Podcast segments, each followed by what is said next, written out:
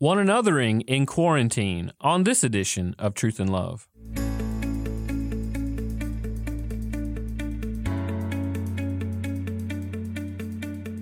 I'm Dale Johnson, and you're listening to Truth in Love, a podcast of the Association of Certified Biblical Counselors, where we seek to provide biblical solutions for the problems that people face.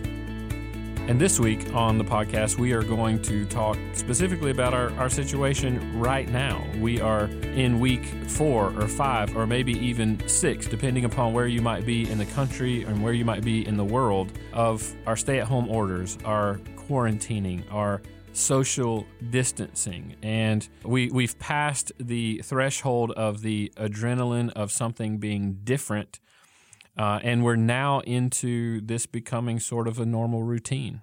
And man, that's quite different, isn't it? Um, we we long. Do you feel yourself longing for uh, social relationship, longing to be with people, longing to uh, sit with people, and to give people a handshake and a hug, uh, and just being with each other? There's a reason that we long for that. I mean, the, the scriptures uh, for we who believe, we long to be in community together. We, we long to be with one another. We long to engage in the one anothering uh, of Scripture. And so, a, a, good question I think that we could talk about in, in these days is well, how in the world do we foster uh, this responsibility that we have, the, the commands of Scripture that we engage in one anothering together while we're staying at home and, and while we're uh, while we're apart. I, I think the scripture actually gives us some some really decent principles to, to help us with this. And and this is not really all that different than than when we would normally be together, just the, the social structure becomes a little bit different. But we see where much of the New Testament was written by Paul, and it was written because he was in a different social location. He was in a different different place than the people he was wanting to, to write to. And it's interesting to me the way in which Paul addresses, um, from the outset, almost every letter that he writes, you know, with the exception of uh, Galatians and maybe First Corinthians, where his tone is, is, is quite different. He's engaging some, some major problems and issues. But even in, in some of the other letters, when he's engaging in uh, what are, are problems for sure of the church in that location, he still begins uh, with uh, an endearing statement about these people that he's writing to. And I think that's fairly instructive for us. I would encourage you during these days to, to mimic Paul, where we long to be with one another, and, and we've now reverted to things like texting and, and email and, and those sorts of things, which they're great, but they're, they're ways in which we communicate. There's nothing wrong with that but making sure that we keep connected with with folks, uh, whether it is through uh, text and whether it is through email. But we're more likely if we sit down and, and, and write a letter. Uh, write a letter uh, to someone in the same way that Paul did. Listen to a couple. I'm going to read uh, one here from 1 Corinthians, the way in which Paul uh, speaks to them and introduces his letter, and then also from the one that Paul wrote to the Philippian church. L- listen to the language here. Blessed be the God and Father of our Lord Jesus Christ, the Father of mercies and God of all comfort, who comforts us in all our affliction, so that we may be able to comfort those who are in any affliction with the comfort with which we ourselves are comforted by God. For as we share abundantly in Christ's sufferings, so through Christ we share abundantly in comfort too. If we are afflicted, it is for your comfort and salvation. And if we are comforted, it is for your comfort, which you experience when you patiently endure the same sufferings that we suffer. Our hope for you is unshaken, for we know that as you share in our sufferings, you will also share in our comfort. What, what Paul is doing here is he's engaging the hearts and the minds of the people in Corinth exactly where they are. And I think that's important. It's instructive for us that Paul understands what, what the people are wrestling through. I would say to you as, as a pastor, I would say to you as a, as a church member, maybe a small group leader, I would say make sure that you're engaging with your people on some level. And now through mediums like Zoom or through texting or FaceTime or whatever it is that you, you use – making sure that you're still staying connected with your people to know what is it that they're suffering with.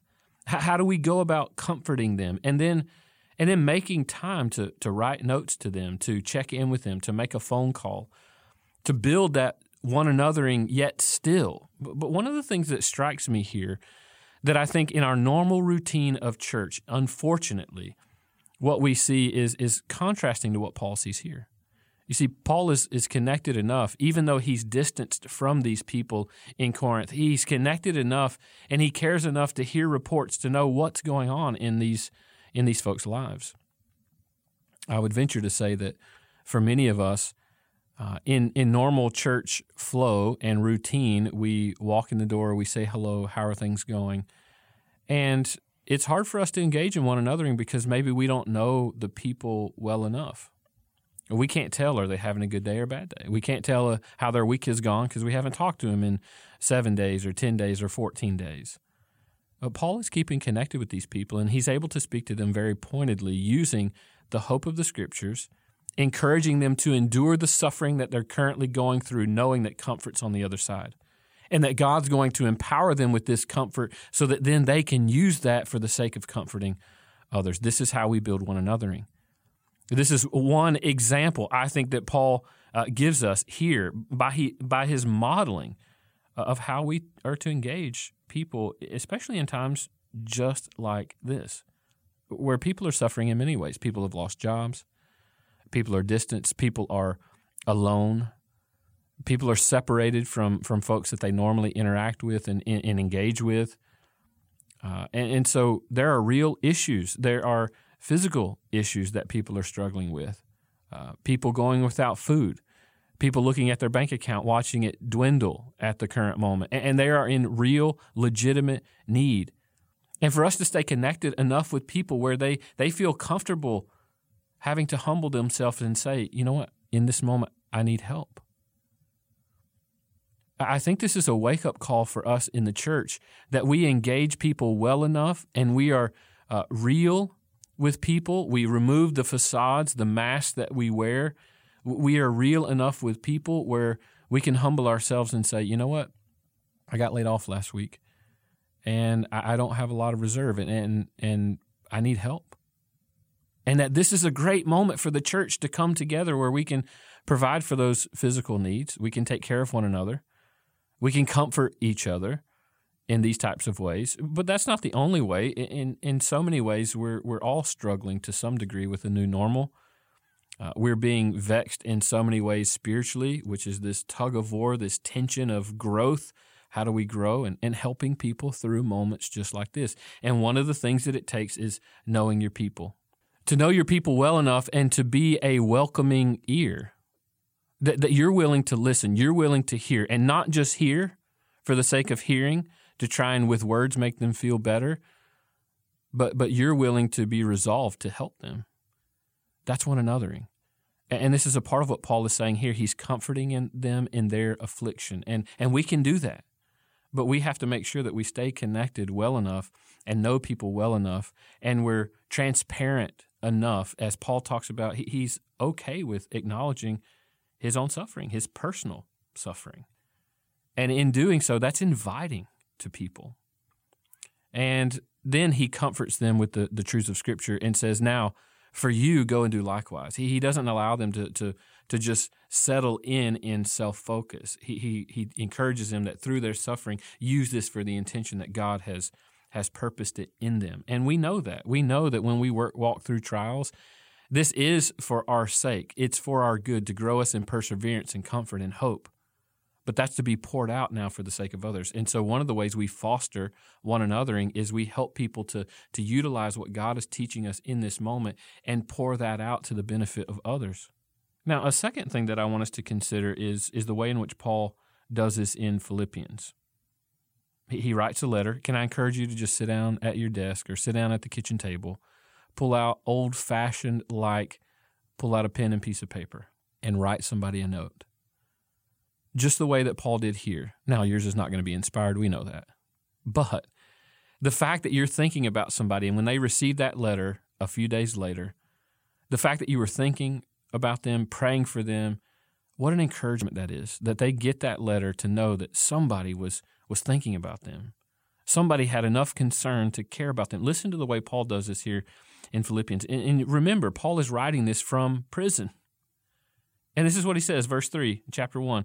I thank my God in all remembrance of you always in every prayer of mine, for you all making my prayer with joy because of your partnership in the gospel from the first day until now. And I am sure of this, that he who began a good work in you will bring it to completion at the day of Jesus. Look at what Paul's doing. He's encouraging them in what God has begun in them and that he will bring it to completion. And he's using this moment to accomplish it. And he helps them to focus on eschatological hope when Jesus returns. Verse 7 It is right for me to feel this way about you because I hold you in my heart. For you are all partakers with me of grace, both in my imprisonment and in the defense and confirmation of the gospel. Verse 8 For God is my witness how I yearn for you all with the affection of Christ Jesus. And it is my prayer that your love may abound more and more with knowledge and all discernment, so that you may approve what is excellent and so be pure and blameless for the day of Christ. You see what Paul is doing? What Paul is doing is he's helping them to work through this difficult situation with an eye toward what's to come. That none of this is meaningless. None of the affliction, none of the suffering that they're dealing with at this present moment is meaningless because God is doing something in it.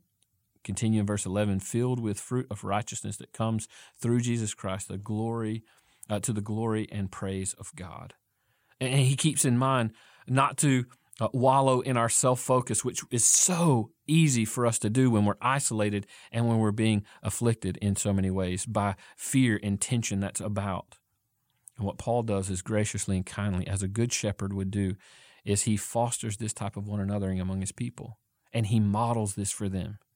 Pastors, can I tell you, please do this among your people, where you're acknowledging truly where they are what they're struggling with. Paul never runs away from the reality of what people are walking through. And then what he does is he helps point them to the hopes that they have in Christ. And prayerfully, you've been teaching the Word of God uh, to such a degree that your people have anchors that they can hold to, and you can remind them of those things during these days. And, and the whole of the book of Philippians is really about this focus on rejoicing.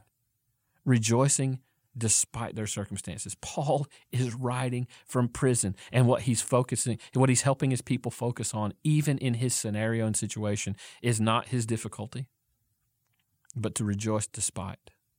Rejoice despite what he's experiencing now. To get back to the basics, to learn to rejoice no matter what, that we have a God that's worthy of rejoicing over. And this is how we begin to foster one another. And as Paul is modeling this for his people, he's teaching his people then how to do this for those who are in their sphere of influence. So, pastors, you engage your people in this way writing, texting, calling them on the phone, talking with them in this type of language, how your heart yearns to be with them. You care for them. You're teaching your small group leaders. You're teaching your Sunday school teachers. You're teaching the leaders in your church to then go and do likewise. And you're teaching them by modeling how to anchor folks' heart to the truths of who God is and keeping their eye not on the temporal moment, but toward the glory of Christ, turning them outward. And the, the magical thing that happens in moments like this is what God does is He turns us away from ourselves toward the, the good of other people as we die to the, the hunger and evil passions within our hearts to serve ourselves and it turns it uh, uh, it turns us outward, outward to care now about the others who may be suffering. And we grow in compassion and grace and mercy and kindness and tenderness toward the needs of others. And this is how you begin to foster one anothering. As we teach our people through moments just like this to rejoice. And now we seek to encourage each other. Can you take a moment just today Think of two or three, four, five people in your church where you could write a transparent note. You could write an encouragement from the scriptures to demonstrate how you've anchored your heart on the Lord and how you would encourage them to do the same, acknowledging the difficulty in which we live and beginning to foster relationships just like this so that you obey still in social distancing the commands of how we one another. You're listening to Truth in Love, a podcast of ACBC. Now, I wanted to address this issue today on one anothering is because uh, sometimes we think our circumstances relax our responsibilities. That's not the case. In fact, I would say that all the more because of our circumstances, our responsibility to do one anothering in the community of Christ grows. We see the necessity of it. We hunger for it. We long for it. And so find ways to engage in it, find ways to obey those commands. And, and the Bible gives examples of that, just like we've talked about today. And I've heard this question several times from pastors. I've heard this questions from small group leaders. And so I wanted to address it. And, and one of the things that I want to do is we want to help you as we address issues on the podcast. We want to help you with specific questions that you may have. Can I encourage you as you listen to this today? Think about maybe some unusual questions or, or things that you've not encountered or thought about before that the Lord is doing in you and helping you to see differently through this pandemic through being separated from your community in Christ? What are some of those questions? And we would love to address those from a biblical perspective to try and give you insight on how uh, the Lord can encourage you through the Word and then also how you can be poured out for the sake of others. To be an encouragement, to offer counsel from God on their behalf. Would you send us those questions? And you can send those questions to our email info at biblicalcounseling.com and we'll address those issues uh, on the podcast, maybe via a blog, uh, where you can find tons of our resources. Now, I want to remind you very quickly about a free resource page, our pandemic resources. Many of you have accessed this. We want to encourage you to keep passing this around. We hope it's helpful to you, and you can find out that information at biblicalcounseling.com.